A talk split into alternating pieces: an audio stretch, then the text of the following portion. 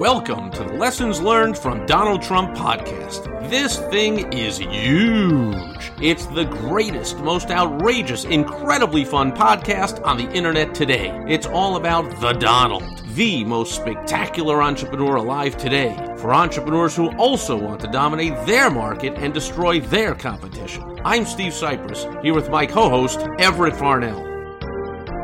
Back again for another episode of the Lessons Learned from Donald Trump podcast. Your humble co-host Steve Cypress here, along with the one and only Everett Barnell. This is going to be a huge episode, Everett. It's amazing. The, the, the best episode ever. People are going to be blown away, believe me. Just believe me. Trust me. You're going to be blown away by this episode. Believe me, it's true. it's going to be a great episode. It's true.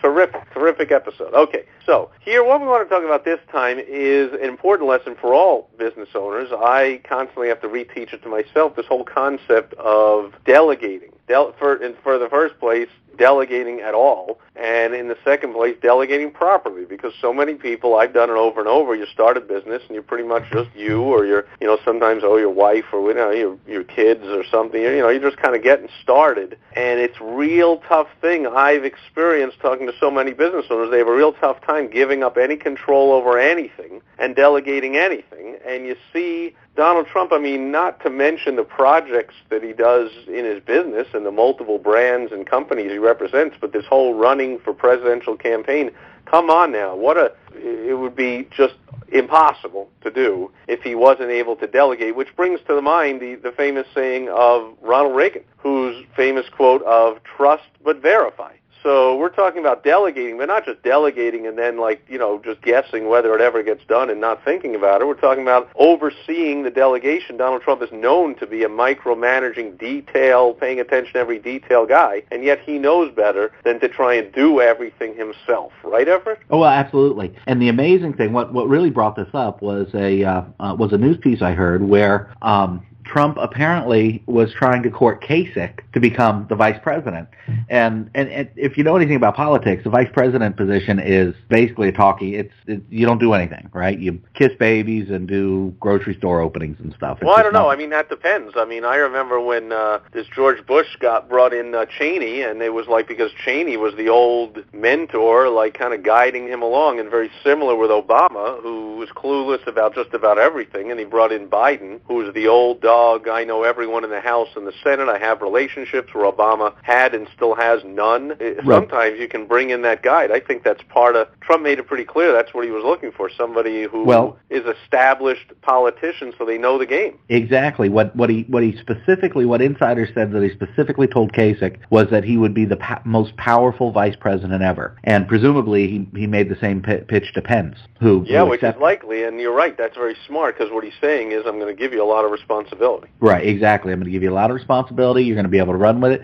Now, the thing is, is that, you know, Trump is going to be out doing what Trump does, and that's public relations and marketing and negotiating and, and putting deals together, while the day-to-day uh, management of that kind of stuff would be hand, is going to be handled by his vice president, I would guess. Uh, now, that doesn't mean he's not going to know what's going on, right? Just like you said, he's a notorious, uh, he's, he's notorious for watching everything, you know, watching every, uh, uh, every small detail. But he's not going to be in there doing every small detail because he couldn't. He could. It, it, it, I'm I'm excited, you know, and I I mean, look, I I'm uh, is uh, I know we're not supposed to talk politics, so forgive me, uh, uh, forgive me, Steve, but uh, I, I, you know, I, I just don't want to see Hillary get well, here, one of the so, most uh, appealing so things to me about Trump as a president is that fact that he's a notorious penny-pinching cheapskate, and he is a stickler for this detail when things aren't done right. At least that's been the experience of him through his building, his construction, right. his his development business. Is he's well known to like go visit a property and see like one tile out of place and say rip up the whole thing and redo it. And right. he's known to like look up in the ceiling where no one looks and see something, and you know that's what he does. I'm hoping that he gets some kind of report about the VA or uh,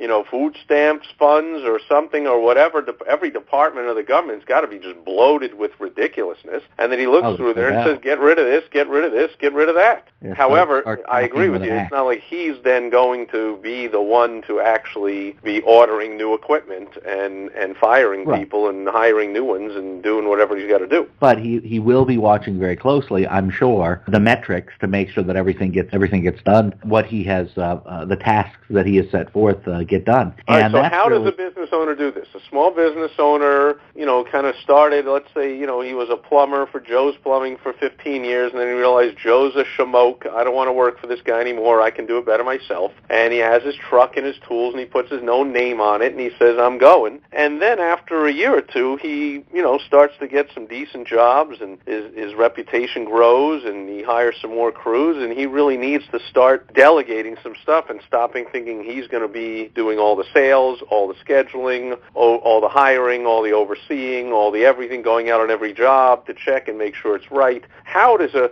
a controlling, I want to do everything myself business owner make this move to cut it out and start delegating? Well, you've got to decide whether you want to do everything yourself and make a decent living, or whether, or or maybe not a decent living. I, I don't know. Some business owners aren't aren't doing too well, or whether you want to start Well, delegating. according to the government, thing. the average small business owner makes forty-three thousand a year, which you know Well, is an you go. That includes Yeah. all the startups where we happily just break even or lose a little money in the beginning, and then all the ones that are very successful. But I have a feeling, and I've helped and consulted with and met tens of thousands of business owners over the past about four decades. I agree with you. A lot of them are basically making no money, but and yet if they're just paying their bills, they're very happy to at least not have to work for anybody else and so they're okay with it. Right, and and look, if that's if that's what you are, if you're really just a self-employed guy who who is never going to do more than you know pay your bills and maybe have a little bit of savings, and you're just happy that you don't have to answer to that schmuck plumber that you used to work for, then more power to you, right? But if you really want to build a business that can make you rich, and I'm not talking about you know Home Depot or billionaire rich, I, I'm I'm talking about a uh, you know a nice plumbing contracting business, since you use plumbing contracting as an example, where you're, you know, you're knocking down three or four or five million a year, and you have some real, uh, you have some real margin there. You're never going to be able to do all that yourself. You have to be able to start uh, delegating, and the way that you start delegating is that you start doing it. You hire somebody to do a job, and then you teach them that job, and then you let them do the job, and you uh, and you make sure they do it right. And the making sure they do it right part is the most important part. So, uh, as you know, I used to have 25 employees working for me at any given point, between 20 and 25 employees. Now, I handled mostly the office staff, but still, you know, we had 25. I was still the, the, the head guy for between 20 and 25 employees. I would show up on job sites where they didn't expect me to show up, and I was real big with the office staff of all the phone calls in and out were recorded, and I would just randomly go back and pick five or ten phone calls a week and listen to them and uh, listen to what they said and and if I found somebody was saying something or doing something that caused me some concern, I'd go through and listen to some of their some more of their phone calls to find out exactly what was going on. But uh, but you can't just you know throw your hands up and say uh, go do it and then not follow up and make sure that they're doing it. So the you know you got to find somebody who's capable. You got to train them properly. You've got to follow up and make sure that they do the work the right way, and then you got to retrain them because it, you know I, I mean they're they're going to forget how to tie their shoes from Friday night till Monday morning. Well, I'll, so and I'll add to that from my experience that, that, I think will help is that the time that you spend on the retraining and the overseeing uh, diminishes with time. In the beginning, you want to, you know, the old trust but verify. You want to trust them to do the work, but you want to check in with them and kind of really keep a close eye until they're up and running for every employee and for every task. It's going to take a different length of time. But once you can start to trust that, okay, they got the hang of this now, I don't have to keep beating them up every minute. I can check in on them every couple of days now or every few days and once a week and then once every two weeks. And eventually you get to the point where you're going to be real successful when you have people that are doing stuff, which, you know, in Trump's case, it, you see it, it's not, it's never, I don't think, and it's for Trump, it's ever going to be totally, but he has his kids and Mhm. he trusts his kids to be doing stuff, but you know he's still overseeing them. He is still, I mean, he just recently did it. We spoke about it a few weeks ago on one episode where he flew over to Scotland in the midst of a presidential campaign for crying out loud just to go check out the work that his son Eric had done renovating a golf course in Scotland before they did their re-grand opening Donald Trump just had to go inspect the work, and his conclusion was everything was fine. My son did a great job, which begs the question, like, why the heck did you even have to go? But you can see, you may never be done verifying. However, I I would say that Eric Trump in the 20 or however many years he's been working for his father and overseeing tasks, over the years, Donald Trump has had less and less overseeing over Eric to now. This project might have been multiple years in the making, and Trump only went over when it was absolutely done to inspect the day before the grand opening. So you never want to stop overseeing things, but you do want to, you will get to a point where you can stop micromanaging. I found, the reason I say that I found so many people don't hire people because they say it's more trouble to train someone than it is to just do the darn thing myself. The point Well, is, yeah, that- it might be in the beginning, but eventually it's going to be much better for you. And and look, it, there there is a uh, no judgment call. If that's where you're at, and you don't want to train somebody, just just be prepared that you're never going to get bigger than you are. You know, because you're you're never going to be able to leverage and uh, uh, you know to leverage your business. So you're just going to be a service provider, whatever that service might be, or a shopkeeper, or uh, whatever, forever. And if the, if you're happy with that, fine. I personally like to work in endeavors that I can leverage. So that that's kind of where I'm coming from. I want to leverage whatever I'm doing Well, so that I can make more money with less time. The lessons learned from Donald Trump podcast because that's who you're learning lessons from. Yeah, you Uh, would think, a right? developer of, of multiple projects and brands and, and now running for president is clearly a leveraging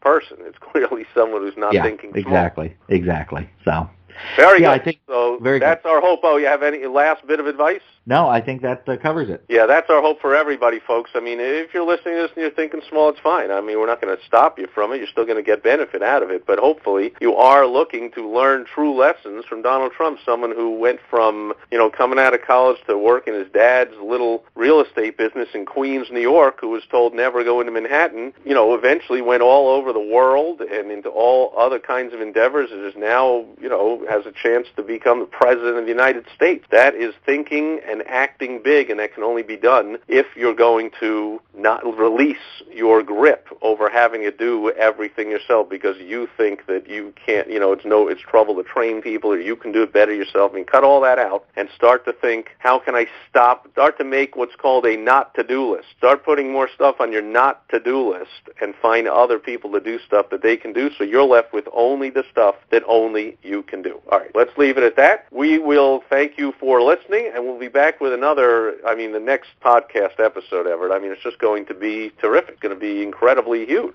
I, I'll tell you what, the folks who don't get there to listen to it first are going to be bemoaning the fact that their competition got a jump on them, even if it's two or three day jump. They're going to be, it's going, they're going to be crushed. It's gonna be Bemoaning. I don't even think that's that's way too many syllables for a word that Donald Trump would even ever use. He would just say sad. He would just so sad, so sad. You're right. You're if right. you're not listening, if you're not one of the first people to listen to this every week and take action and put it into place, I mean, so it's sad. going to be so sad. So sad. Because if you listen, it'll be fantastic. Okay, enough for now. We'll see you back here, same time, same place next week. Thanks for listening. See you then. Cheers.